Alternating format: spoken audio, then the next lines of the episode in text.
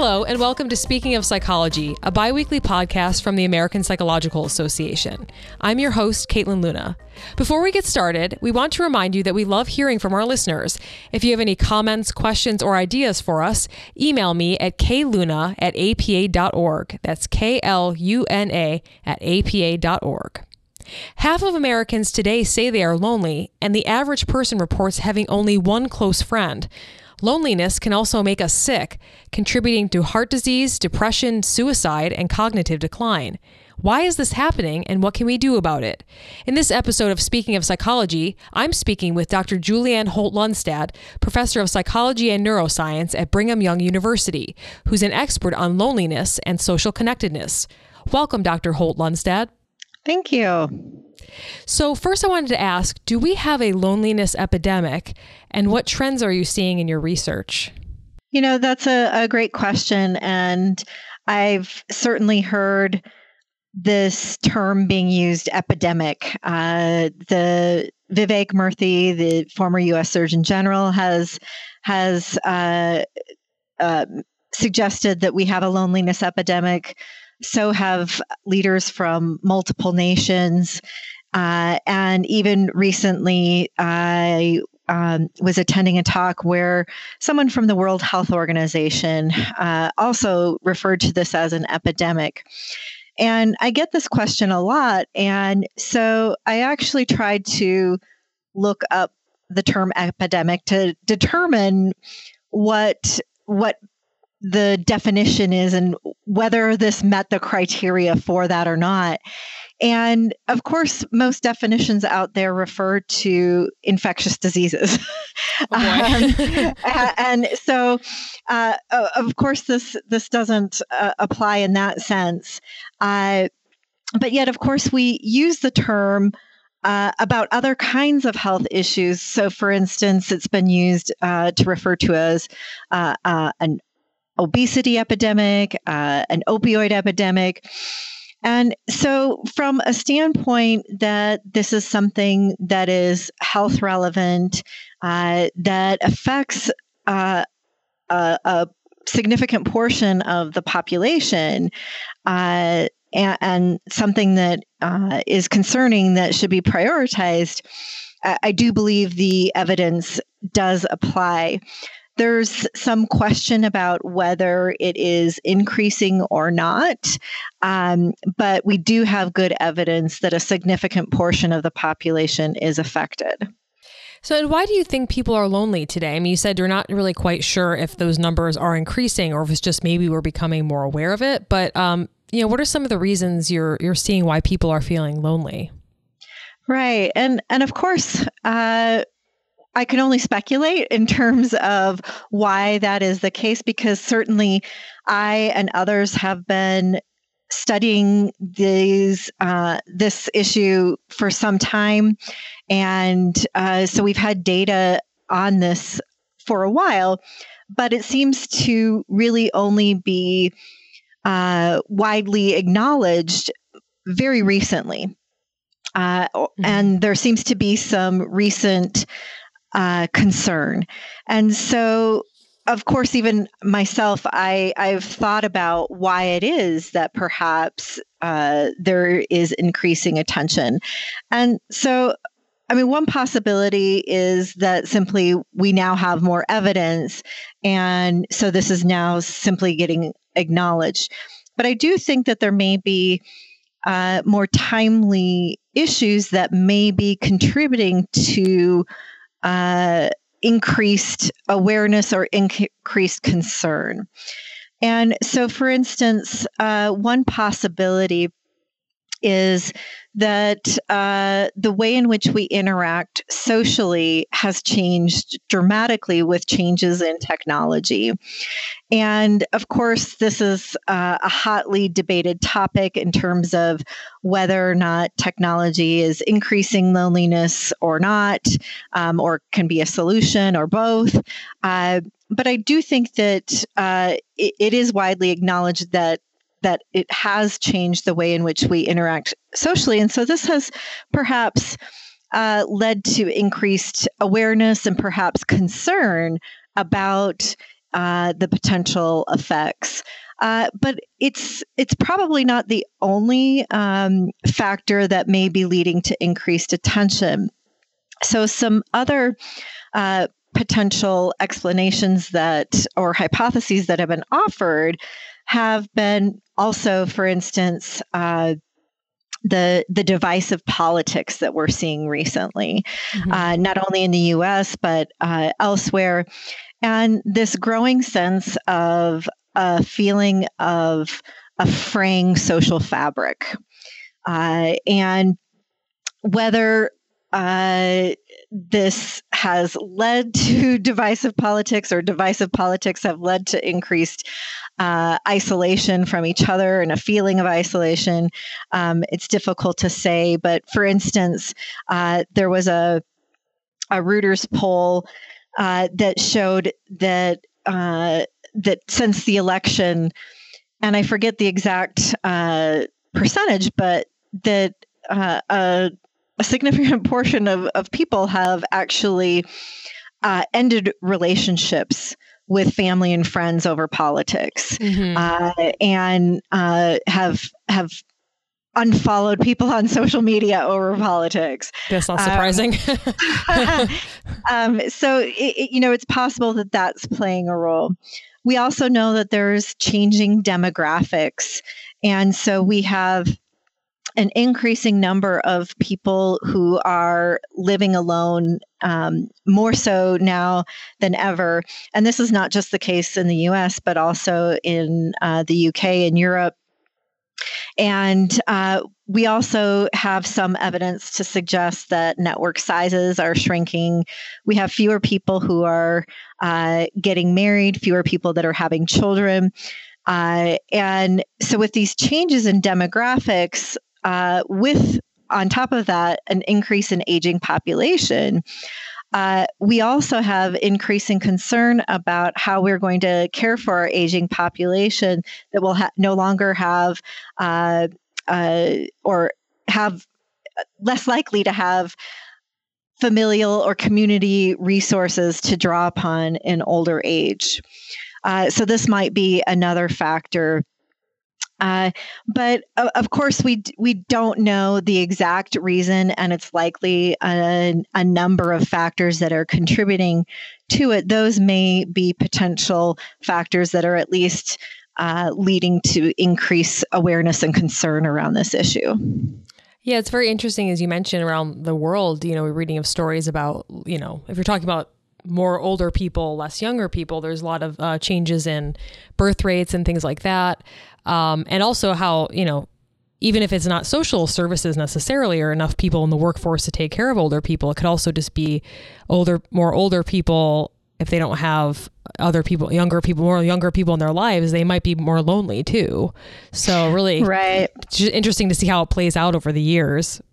And and one clarification I should make is, of course, just because someone uh, lives alone or is unmarried or doesn't have children doesn't necessarily mean that they are isolated or lonely. Mm-hmm. So um, you could, of course, have a, a wide social network uh, and not feel lonely at all.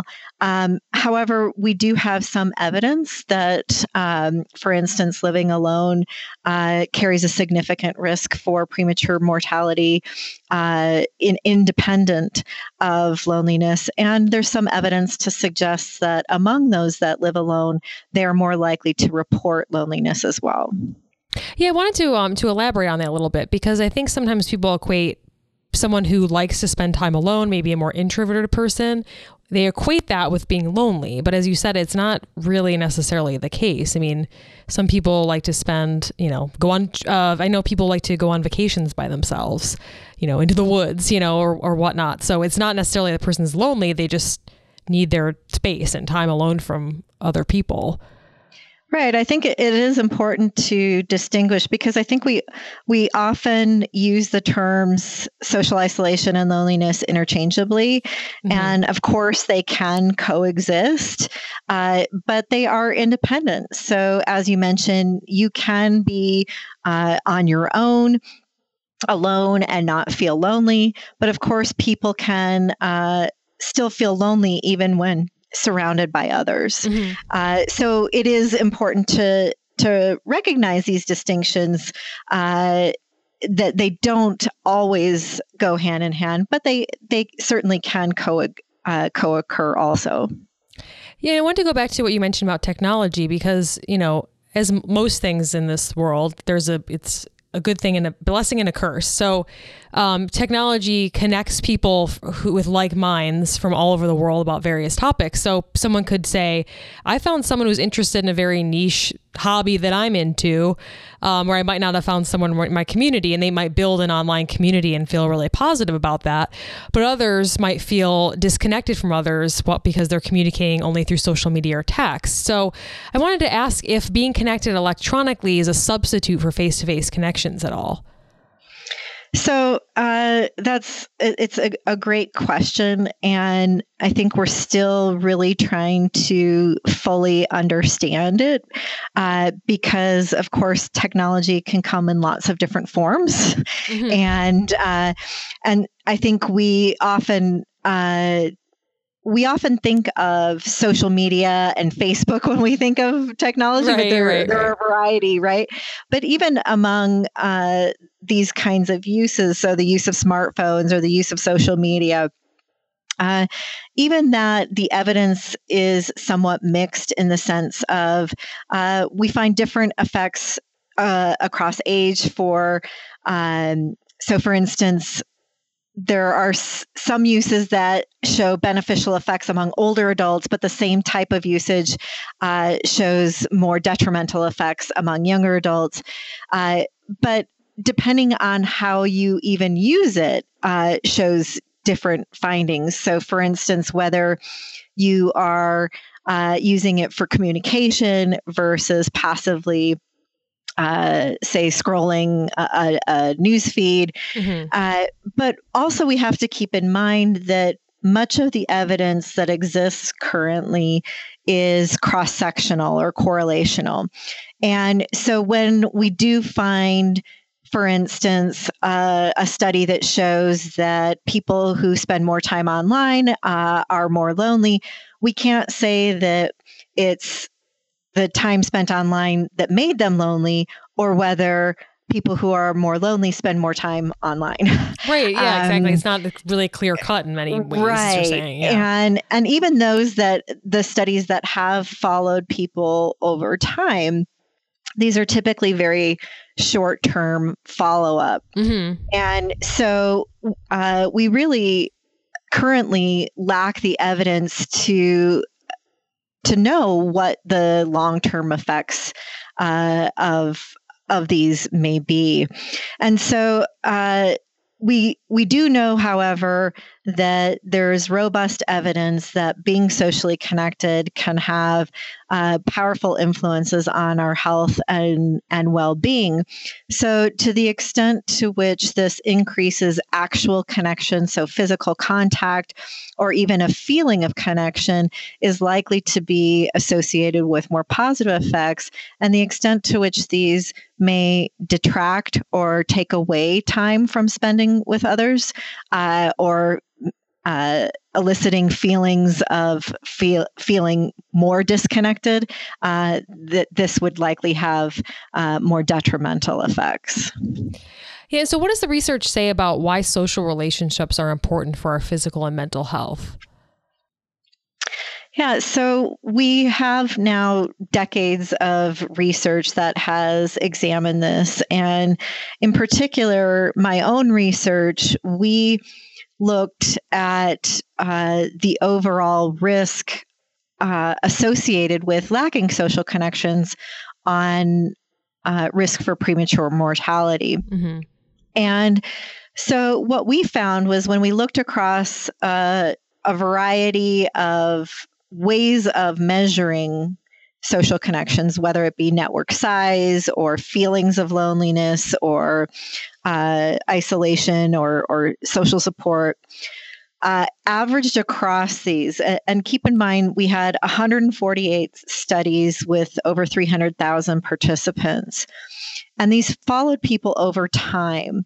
And what they found was the extent to which they reported that they were socially connected, predicted who was alive and who uh, was not alive at the follow-up, uh, to the extent that this was associated with a fifty percent increase in survival. And just to put that into perspective, the magnitude of that effect is comparable and in some cases exceeds the other other kinds of risk factors that we take very seriously for our health.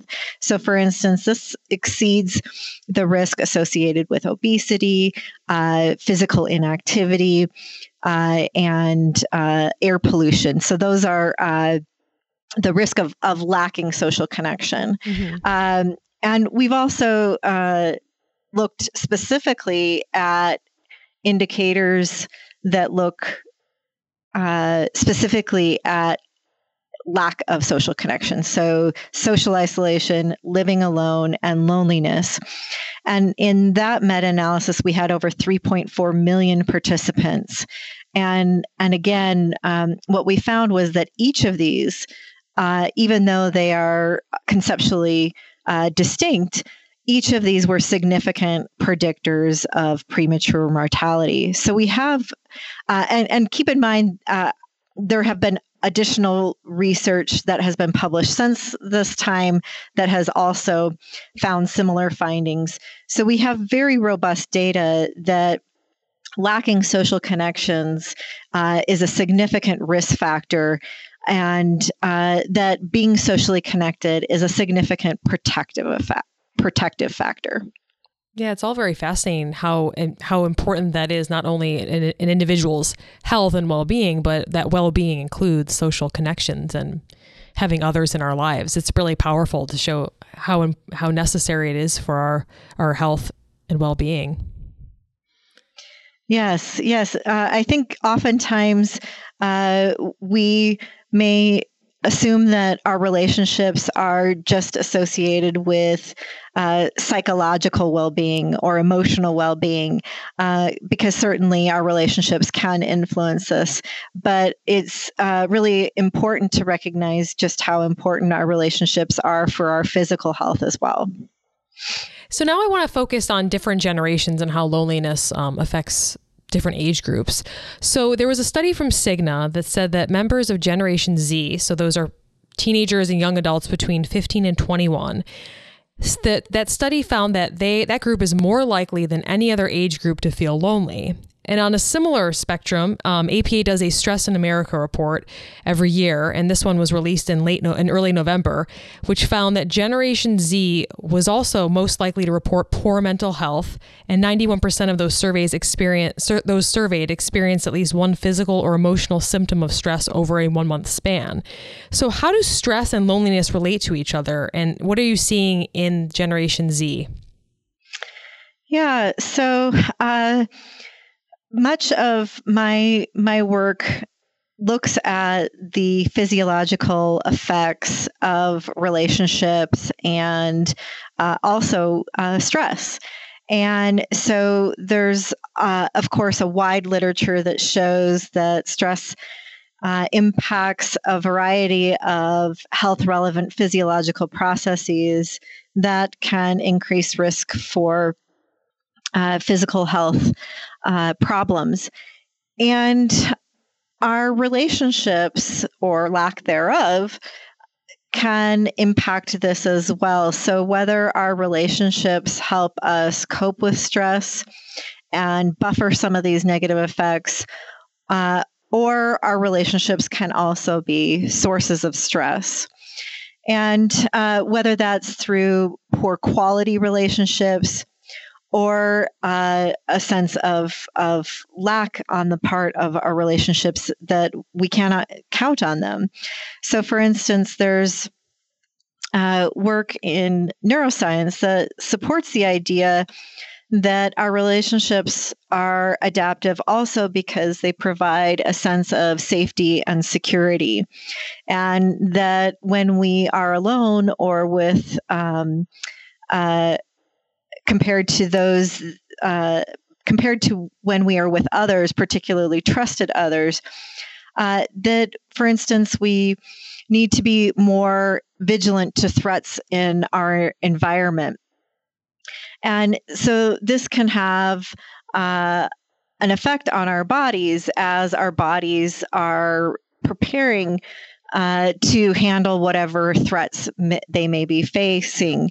Uh, so in this way, our our our relationships can have a powerful influence on on our physiology uh, that is uh, very much related to the kinds of processes that occur when we are under stress, um, or as I mentioned, can also be sources of stress.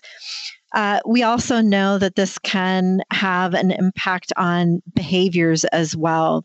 So whether uh, it's due to non-social stress or uh, uh, more social, socially related stress, that we may engage in poorer health behaviors, whether that is uh, uh, eating poorly or uh, getting insufficient sleep uh, or uh, not getting enough exercise, uh, but the kinds of things that people do to cope with stress may result in poorer health behaviors that also may ultimately be a pathway by which our relationships may influence health. And is this more prevalent in younger people? Do you think young people today are more st- more stressed and and um, you know, experiencing more of these symptoms? There is some data uh, that suggests that this may be the case. So, for instance, you mentioned the Cigna survey that showed that uh, there's also some additional surveys, uh, not only here in the U S, but also uh, in the U K, for example, that suggests that uh, this younger group may be showing the highest prevalence rates. And the big question is, Why why might this be? And of course, this is a life transition that may be marked with uh, social transitions. And so the question is whether that this has always been the case, uh, and we're just seeing more mm-hmm. evidence of this now, or whether this particular generation of teens and, and young adults are lonelier than previous generations. There is some evidence to suggest that. And uh, while I don't know that we can say for sure why that is the case, a couple of hypotheses that may explain that uh, ha- may be related to changes in the um, technology, as we talked about earlier. Uh, so the more widespread use of smartphones and social media. Uh, but it also may be that there may be growing pressure for uh, younger generations to succeed. And so, for instance, uh, greater pressure to uh, do well in school, to do well um, beyond graduation. Uh, for instance, increases in uh, children being involved in extracurricular activities, which of course is laudable, uh, but may come at the expense of having time for friends and socializing and learning social skills. Uh, and so uh, this increased pressure to do well and to be successful uh, may be potentially one contributing factor. But of course, uh, as I said, um, I don't know that we can say for sure whether it's one or the other or both, and other factors that uh, uh, you know, we haven't even considered. Uh, but it's certainly worth exploring further, given that we are seeing uh, increases also of anxiety and depression on college campuses mm-hmm. uh, nationwide. And so this is uh, certainly an increased concern that needs to be addressed. And for, for older adults over forty-five, um, an A A R P study found that about forty-three million adults over forty-five are also report suffering from chronic loneliness. So what are we seeing from members of Generation X and Baby Boomers? Yeah, so uh, both of these, uh, as I mentioned, may be related with life transitions. For so for the younger generation, it may be transi- transitioning from home to uh, leaving home And uh, for the older generation, it may be the transition from the workplace into retirement. Uh, it may also be associated with other kinds of social transitions, such as uh, children leaving home, uh, uh, also widowhood. And so there may be important social disruptions that are occurring mm-hmm. in these life transitions. Among older adults, there's also uh, the increased potential for health and mobility issues to uh, potentially have an influence. So with uh, increasing health problems, that may uh, reduce one's ability to uh, to be social, so it may may uh, increase likelihood of isolation. And for instance, mobility, uh, vision, hearing, uh, loss of of these that are untreated may reduce one's ability to interact with others, which of course would increase risk for loneliness. So there's a variety of factors that may be contributing to this, and it's important to Uh, really be sensitive to what may be the contributing factor uh, to start looking into the most effective ways to address it. Yeah, absolutely. Absolutely. And um, I came across an article this week in the San Francisco Chronicle about senior co-housing as a way to combat loneliness. I mean, it sounded somewhat similar to like a retirement community slash college dorm, uh, college living, because it was basically... in these settings, seniors have their own individual home, but then they share common areas and communal meals several times a week. Um, so what do you think about this? Is this a solution to some of the loneliness that might come along with older adults if they experience the loss of their spouse, if they um, are living, need to move away from their home or something like that to maybe more of a, a smaller place or something? Yeah, I've been really fascinated by by these trends. It's, it's, um, incredibly creative in the sense of, I think oftentimes psychologists, when we think of interventions, we think of very much individual-based, almost therapy-based kinds of solutions. Mm-hmm. And yet, um, certainly we know from public health that the built environment uh, can can have powerful effects. And of course, housing is part of that. And so I've uh, seen increasing attention around designing communities uh, to foster social connection. And in particular, as we talked about, there are changes in our demographics. And if we think about it, homes are often designed for single family, um, but yet our demographics are changing. And there's the suggestion that our housing needs to change accordingly. Uh, and so I think, of course, w- with any kind of solution, we need to uh, evaluate its effectiveness and, and collect data.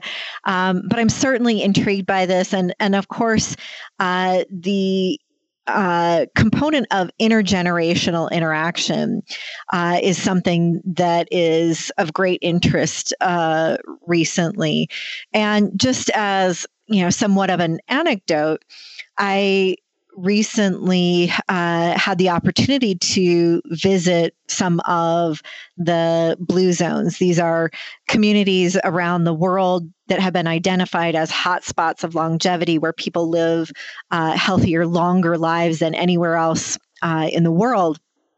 And uh, one of the things that I noticed is in these communities, uh, there was a lot of intergenerational interaction. And uh, so, for instance, even at dinners and, and gatherings, and in Greece, where, you know, the festival, the the dancing, uh, you see children to, uh, you know, grandparents, uh, all ages, and it, you're not separated by by age. There wasn't an adult table and a child table. Yeah. um, e- everyone's uh, interacting. And And certainly, uh, older adults were revered for their wisdom. And so it certainly caused me to reflect upon how the different generations can uh, learn from each other and how uh, there's so much to offer uh, in, you know, in a bi-directional way uh, that, you know, that the young can offer the old and that the old can offer the young. And uh, so I, I'm excited to see what kinds of possibilities might come out of these kinds of solutions uh, and, and hope to see uh, some of them here in the United States as well. Yeah, there's definitely a trend in urban and community planning. Um, I'm definitely seeing it here in D C um, and other places where, you know, there's a, a uh, wanting to get people out of cars and obviously more active in walking and creating a sense of space, even in a kind of suburban area where there might be shops and restaurants, kind of a walkable area, which is is very different from from previous uh, decades. So, um, as you mentioned, I mean, I think it's really fascinating where urban design or, you know, community planning can really fit into creating a sense of community um, and how powerful that is, because you can really feel the difference between an area that's where there's not a lot of people around. People really rely on their cars. It's not very friendly to people wanting to be out in that space, as opposed to an area where it really encourages walking and hanging out, that kind of thing, and encourages people to be out and being social with each other. Um, Yeah, have you, uh, do you have any more thoughts on that about where we can go with urban planning and community design? Oh, um, yeah, it's it's really fascinating. I, I'm just, uh, you know, as I mentioned, I think we often think about solutions from this individual perspective, and yet we really need to think about it from uh, the more of a community and even population-wide level types of solutions. And as we think about how we design our communities, not only do we need to think about, you know, how walkable it is, but how that impacts people socially. And uh, there is, the World Health Organization has a health in all policy framework.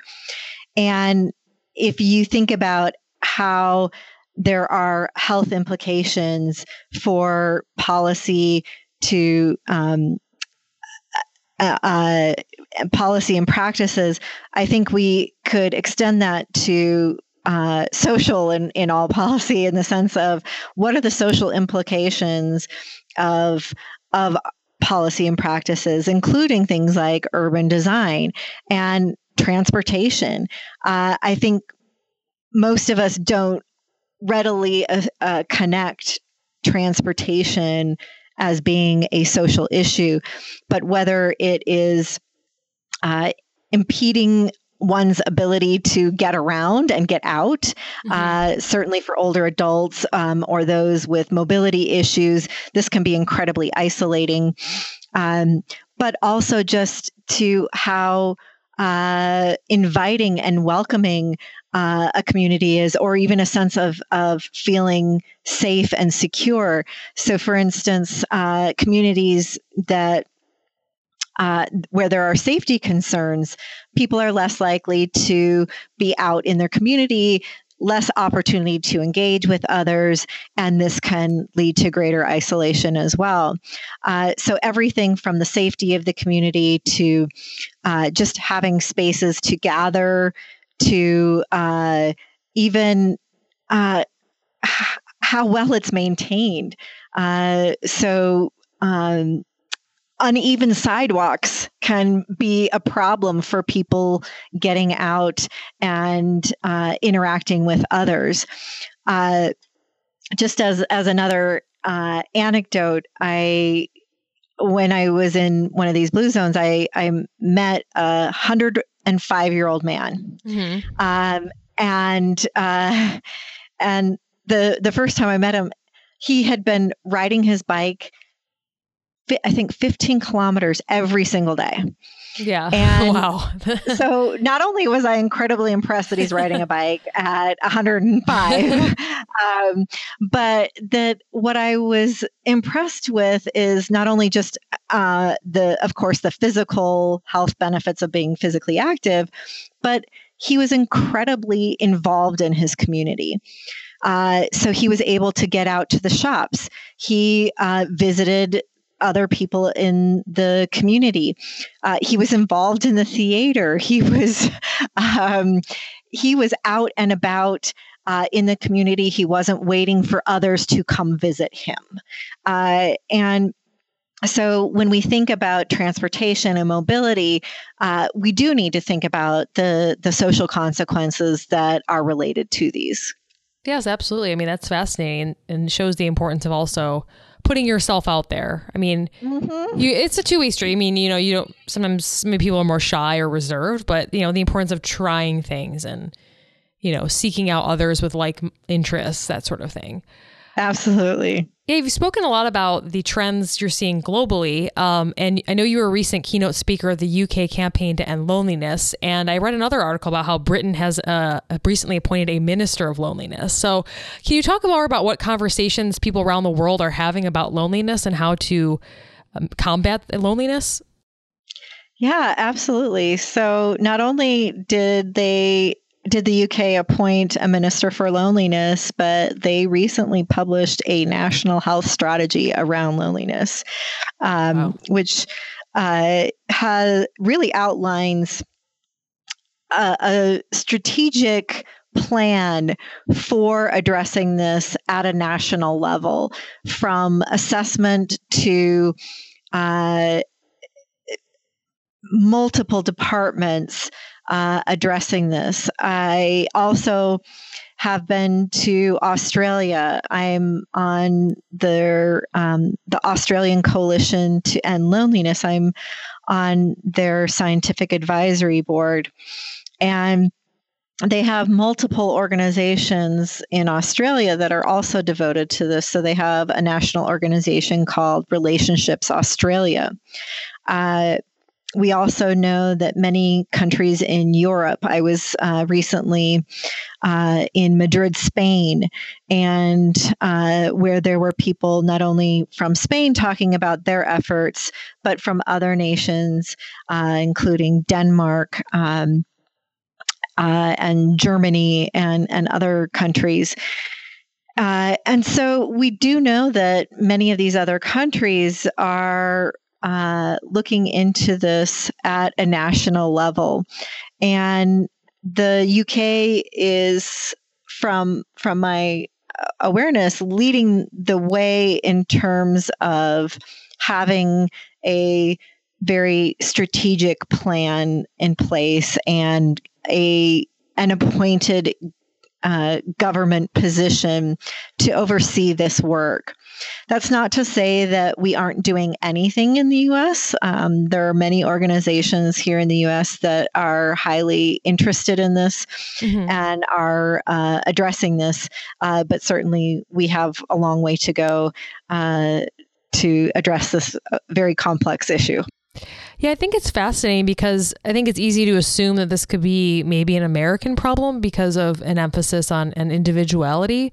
Um, but it's fascinating to know that it's across the board in other countries where, you know, that might have some aspects of traditional life, like like you said, in Spain or, or things like that. But, you know, perhaps this is just something that comes along with uh, maybe some aspects of modern life, maybe some more awareness.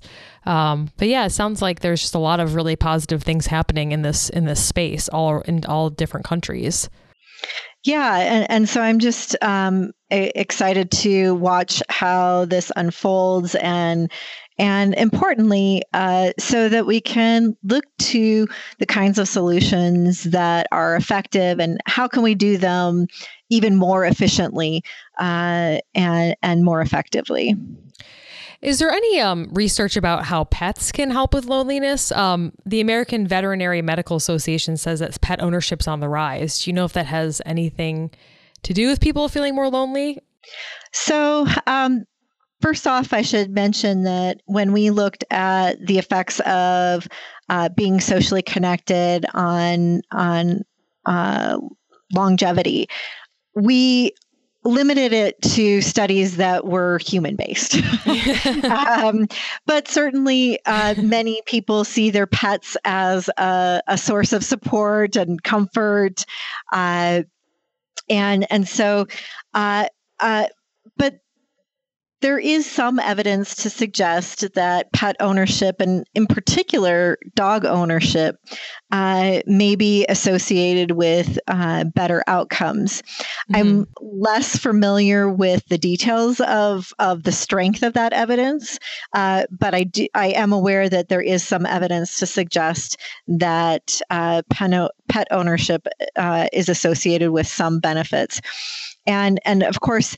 Uh, You know, it, there's whether it is uh, that pets are a source of comfort and, and social support, or whether it is that uh, having something or someone that uh, that relies upon you so that there's meaning and purpose, uh, or whether it's the physical activity of having to, say, for instance, walk a dog, uh, or if it's that activity that gets you out interacting with other people.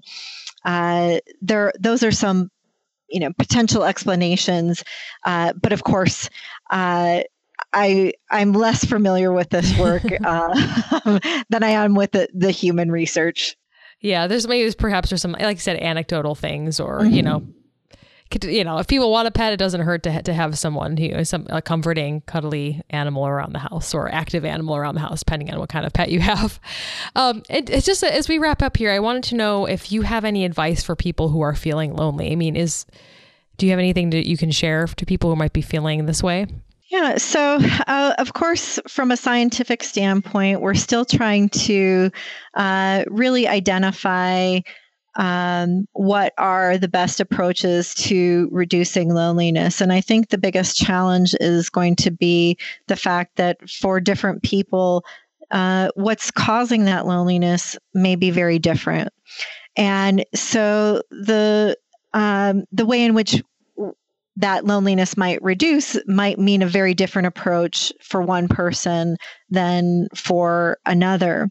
Um, however, uh, and it's there has been uh, um, surveys that have asked people, when you've been lonely in the past, what has helped and what has not been helpful.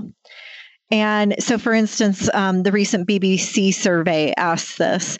And what I found so fascinating about it was that one of the top responses for what has been helpful uh, was getting involved in social groups.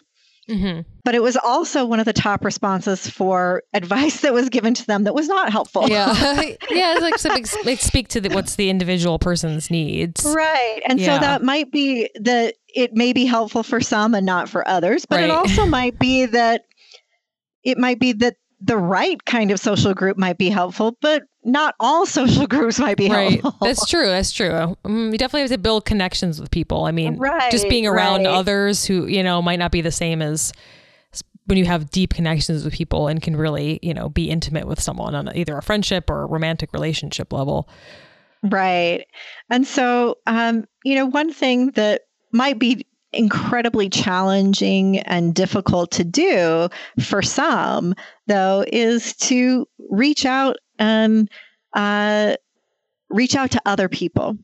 And so there's some evidence to suggest that providing support to others can actually be more beneficial than receiving support. Mm-hmm. Um, and so uh, in, instead of perhaps waiting for others to help you or to reach out to you, uh, find ways that you can help others and reach out to others. Well, this has been a fascinating conversation. Thank you so much for joining us, Doctor Holt-Lunstad.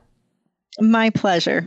If you've been a longtime listener or are new to our podcast, please consider giving us a rating in iTunes, or if you have time, write a review. We'd really appreciate it. Also, we'd like to hear from you directly, so if you have any questions, comments, or ideas to share, please email me at k luna at a p a dot org. That's K L U N A at A P A dot org. Speaking of Psychology is part of the A P A Podcast Network, which includes other great podcasts like A P A Journal's Dialogue about new psychological research and progress notes about the practice of psychology.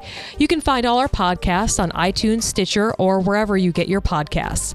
You can also go to our website, speaking of psychology dot org, and listen to more episodes and see more resources on the topics we discuss. I'm Caitlin Luna with the American Psychological Association.